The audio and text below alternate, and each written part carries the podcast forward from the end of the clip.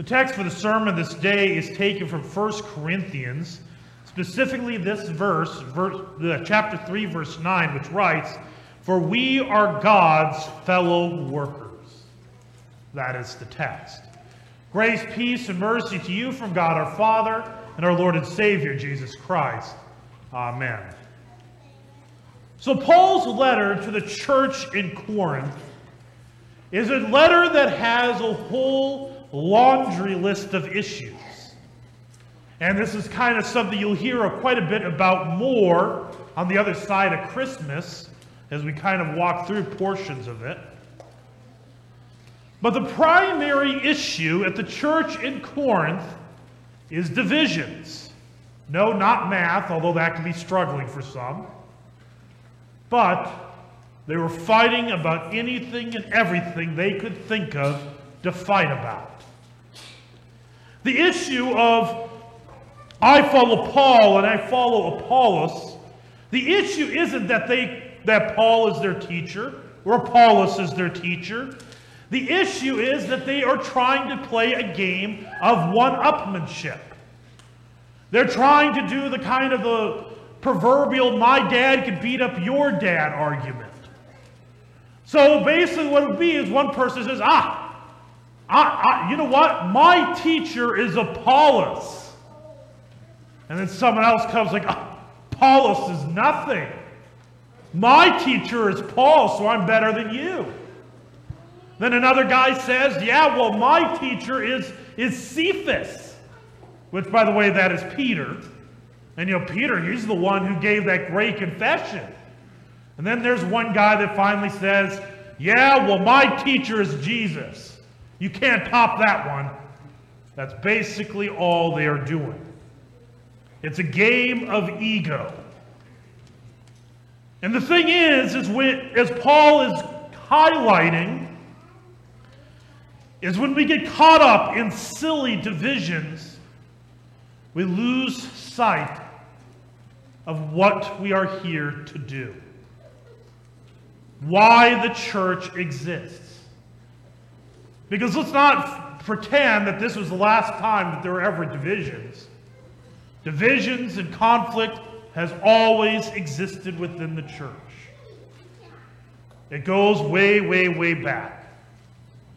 And a lot of, and these are not talk, we're not talking about divisions just of doctrine. Now, those are issues that are important to confront.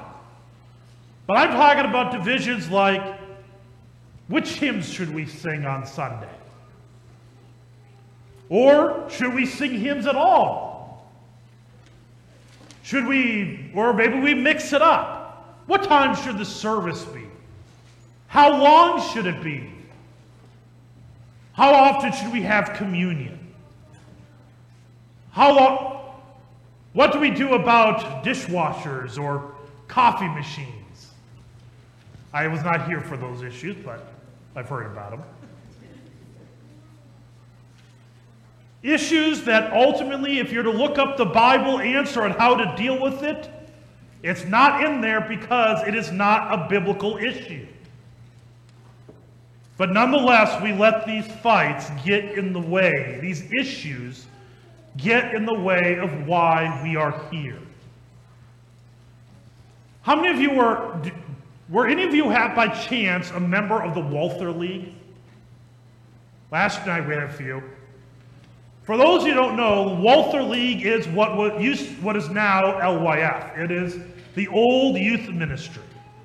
It was named after C.F.W. Walther, who was the first president of the Lutheran Church Missouri Synod.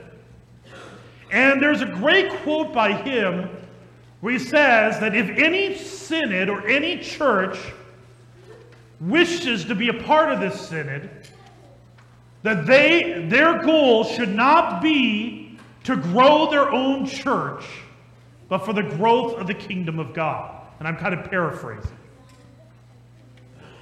And see, right there is the mission of the church to grow Christ's kingdom. Now, that might mean that St. Paul Lutheran Church is growing, but that is not our goal. Our goal is to grow Christ's kingdom. And why do we sometimes lose track of this? Because I think we take for granted what we have. Now, when I was in seventh grade, when I went through confirmation, I wish I could tell you that I was the best confirmation student there, that ever walked the earth. Nope. I can tell you it was merely by the grace of Pastor Linderman that I made it past the seventh grade. I was not a good confirmation student. And if you're, you're like me, you probably begrudged having to memorize those commandments, the creeds, and especially the meanings. Oh, that was so much work.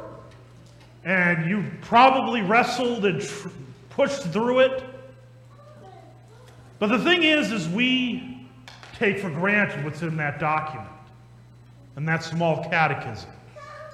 It's not until you talk to someone who did not grow up with it that you realize how amazing it is. So you think the first chief article, you have the Ten Commandments, right? You get to that first commandment. You shall have no other gods. And this is the easiest meaning to remember.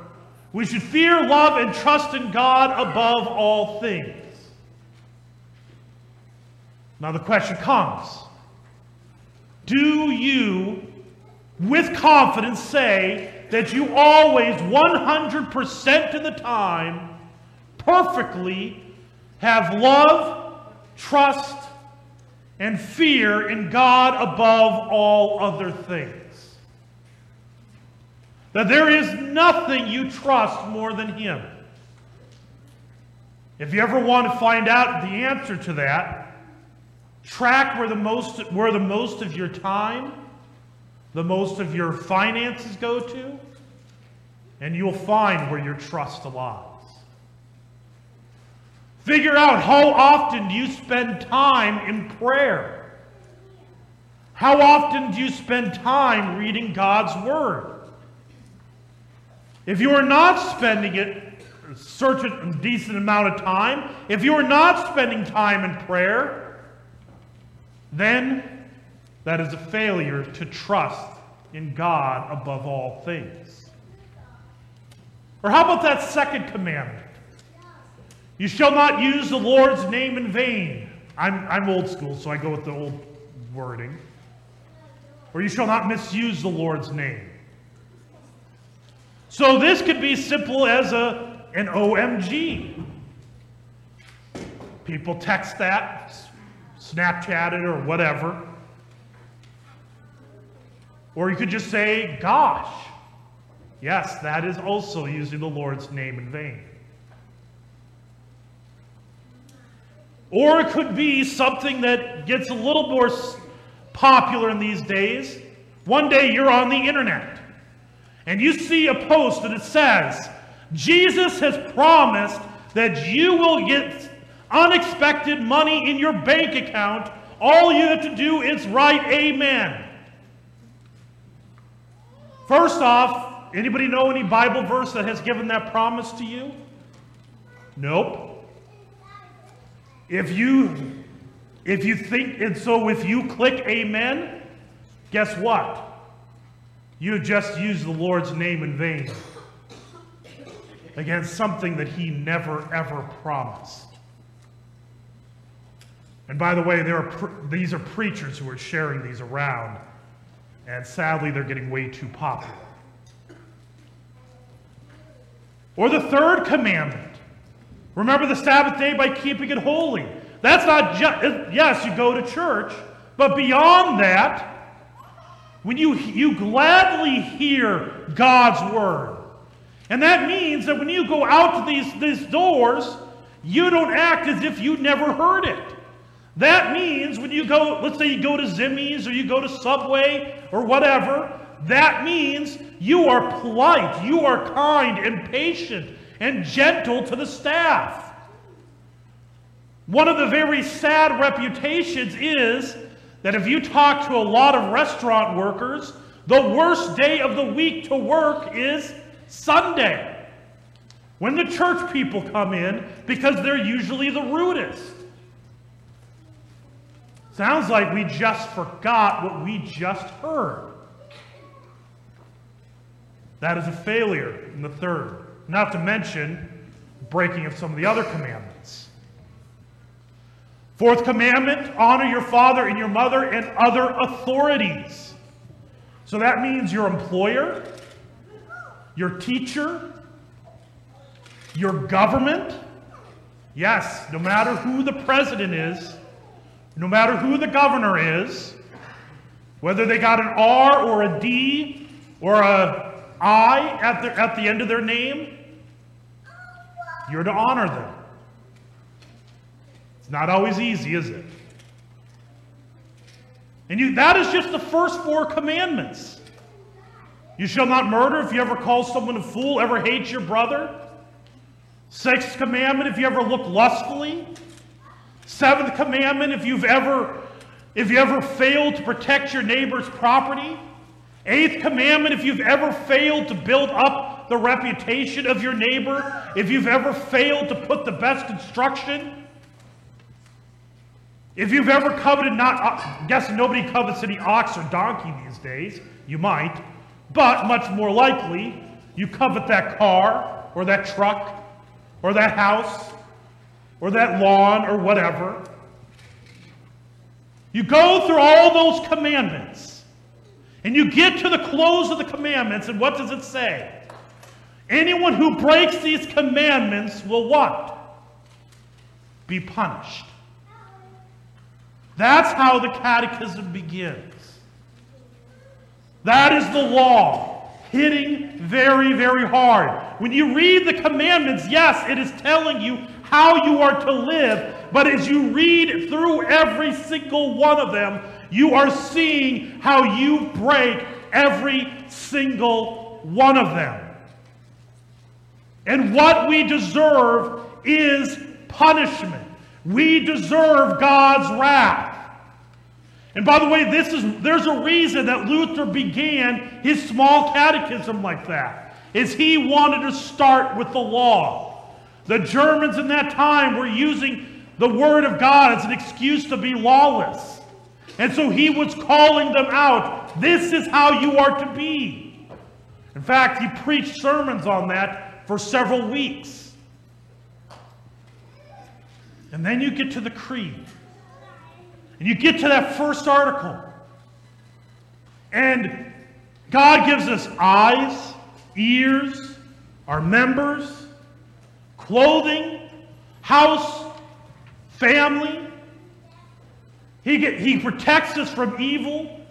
And he does this all because he sent on that email that you got, right? Or he, he does that all because you like to search and post. Nope. He does it all because you put the right amount of money in the offering plate or in the offering box. Nope, that isn't it either. Why does he do it?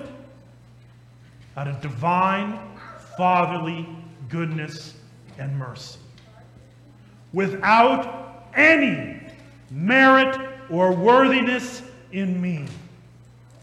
God gives you good things. He provides for you. He cares for you. He gives you his, your daily bread, not because of anything in you, but because of who He is. Even though we deserve nothing, He provides with all that you need for this life. That first article, that is profound. We, got, we convince ourselves that when life is not going our way, we think maybe we sinned just the wrong way, just enough that God doesn't want to provide for us anymore. But we confess that He provides for us in spite of what we do and have done. And then you get to that second article. We are lost and condemned. You go back to those commandments. We've broken every last one of them. We deserve hell and damnation.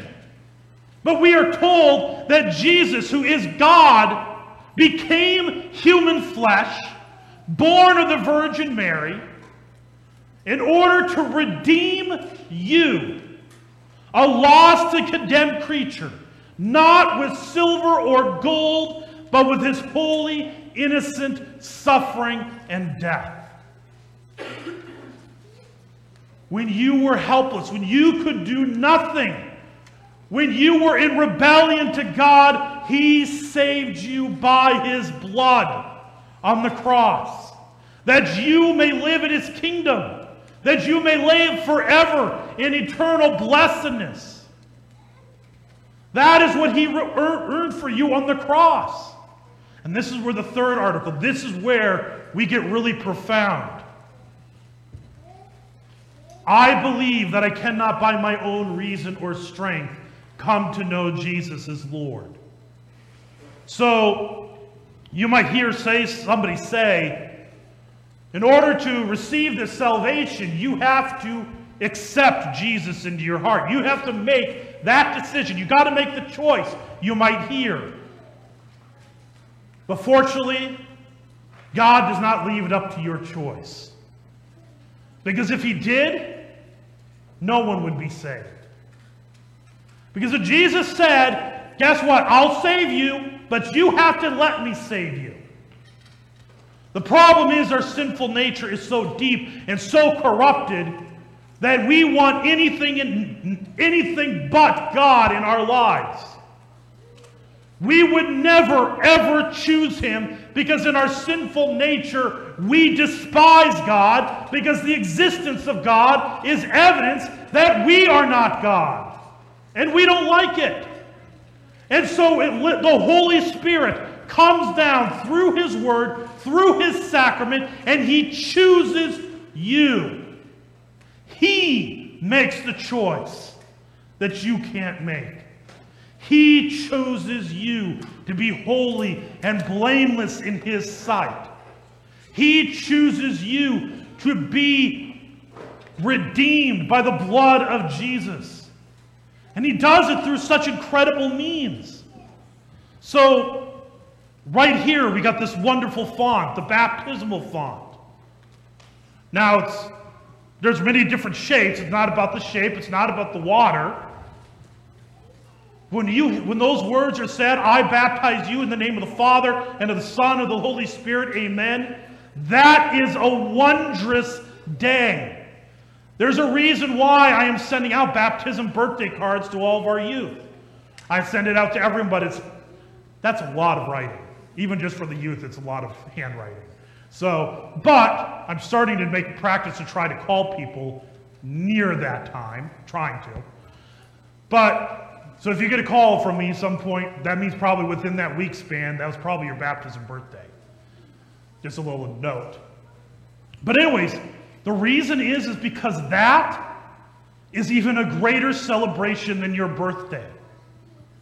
Because on your birthday, you were born an enemy of God. You were born in your sins and your trespasses. But when you were brought to the fount, you were born again. And you received a robe of righteousness that covers all of your guilt all of your sin and declares that you are a child of God. And it declares that you are a saint. On the day you were baptized, everlasting life began. And it's the reason why All Saints' Day is your day. And this is where that meal that we have is so wonderful. You come up and I say, you hear these words take, eat, this is the body of our Lord and Savior Jesus Christ. Take, drink, this is the blood of Jesus. But here's the thing that's really incredibly awesome. When you receive the Lord's Supper, you are united to Christ. So this person, let's say somebody's taking communion here, they are united to Jesus. The altar represents the throne of God. You are united to Jesus. This person right here, they are also united to Jesus through the Lord's Supper. Which means, by the way, if this person's united to Jesus, this person's united to Jesus, guess what? That means you are united to one another. This is why we call it communion, common union. The many become one in Christ. But notice this is just half of a square. It ends right on the wall. Because you see, you are part of what's known as the church militant. On the other side is what is known as the church triumphant. And so, in a little bit, you're going to hear the names of those who have died in the last year. Guess what? They are united to Christ. And when you come for the supper, you are united to them. If you have someone that has died in the faith that you miss, where you go to visit them is not the grave because they're not there yet, because they'll rise again on the one day. But where you go to see them is right here, where Jesus is present in the bread and the wine. Here you visit and you vi- meet with those who have died in Christ. We say it all the time. Therefore, the angels and archangels and with all the company of heaven. We laud and magnify your glorious name, evermore praising you and saying, Holy, holy, holy. This is a wondrous gift, a wondrous truth. You receive grace, you are united. This is where heaven and earth meet. In a world that is chaotic, in a world where there's, there's war, there is division everywhere we look, we can't seem to get away from it. In a world where there's depression, anxiety, all sorts of struggle, you come to this place where you can escape for a moment from the world around you and you get to taste and meet heaven. You get to taste Christ. You get to taste the time, the moment that's going to come when this will all cease. And you will live in eternal blessedness because Christ redeemed you, a lost and condemned creature. This is a special place. But you are the church militant, which means raise your hand if you are a missionary. If you've been to Mission Central, you know the answer is always me. The mission field is right outside these doors. We are fellow workers. Yeah, I'm coming back to that verse finally. We are fellow workers carrying this mission into the mission field around us. This is an outpost sending us out to carry the mission of telling the gospel, drawing people to the word, to the means of grace, that they may join us in that feast, in that kingdom which has no end. Till that day comes, to Christ be all glory, and may we ever be serving in his name. In Jesus' name, amen.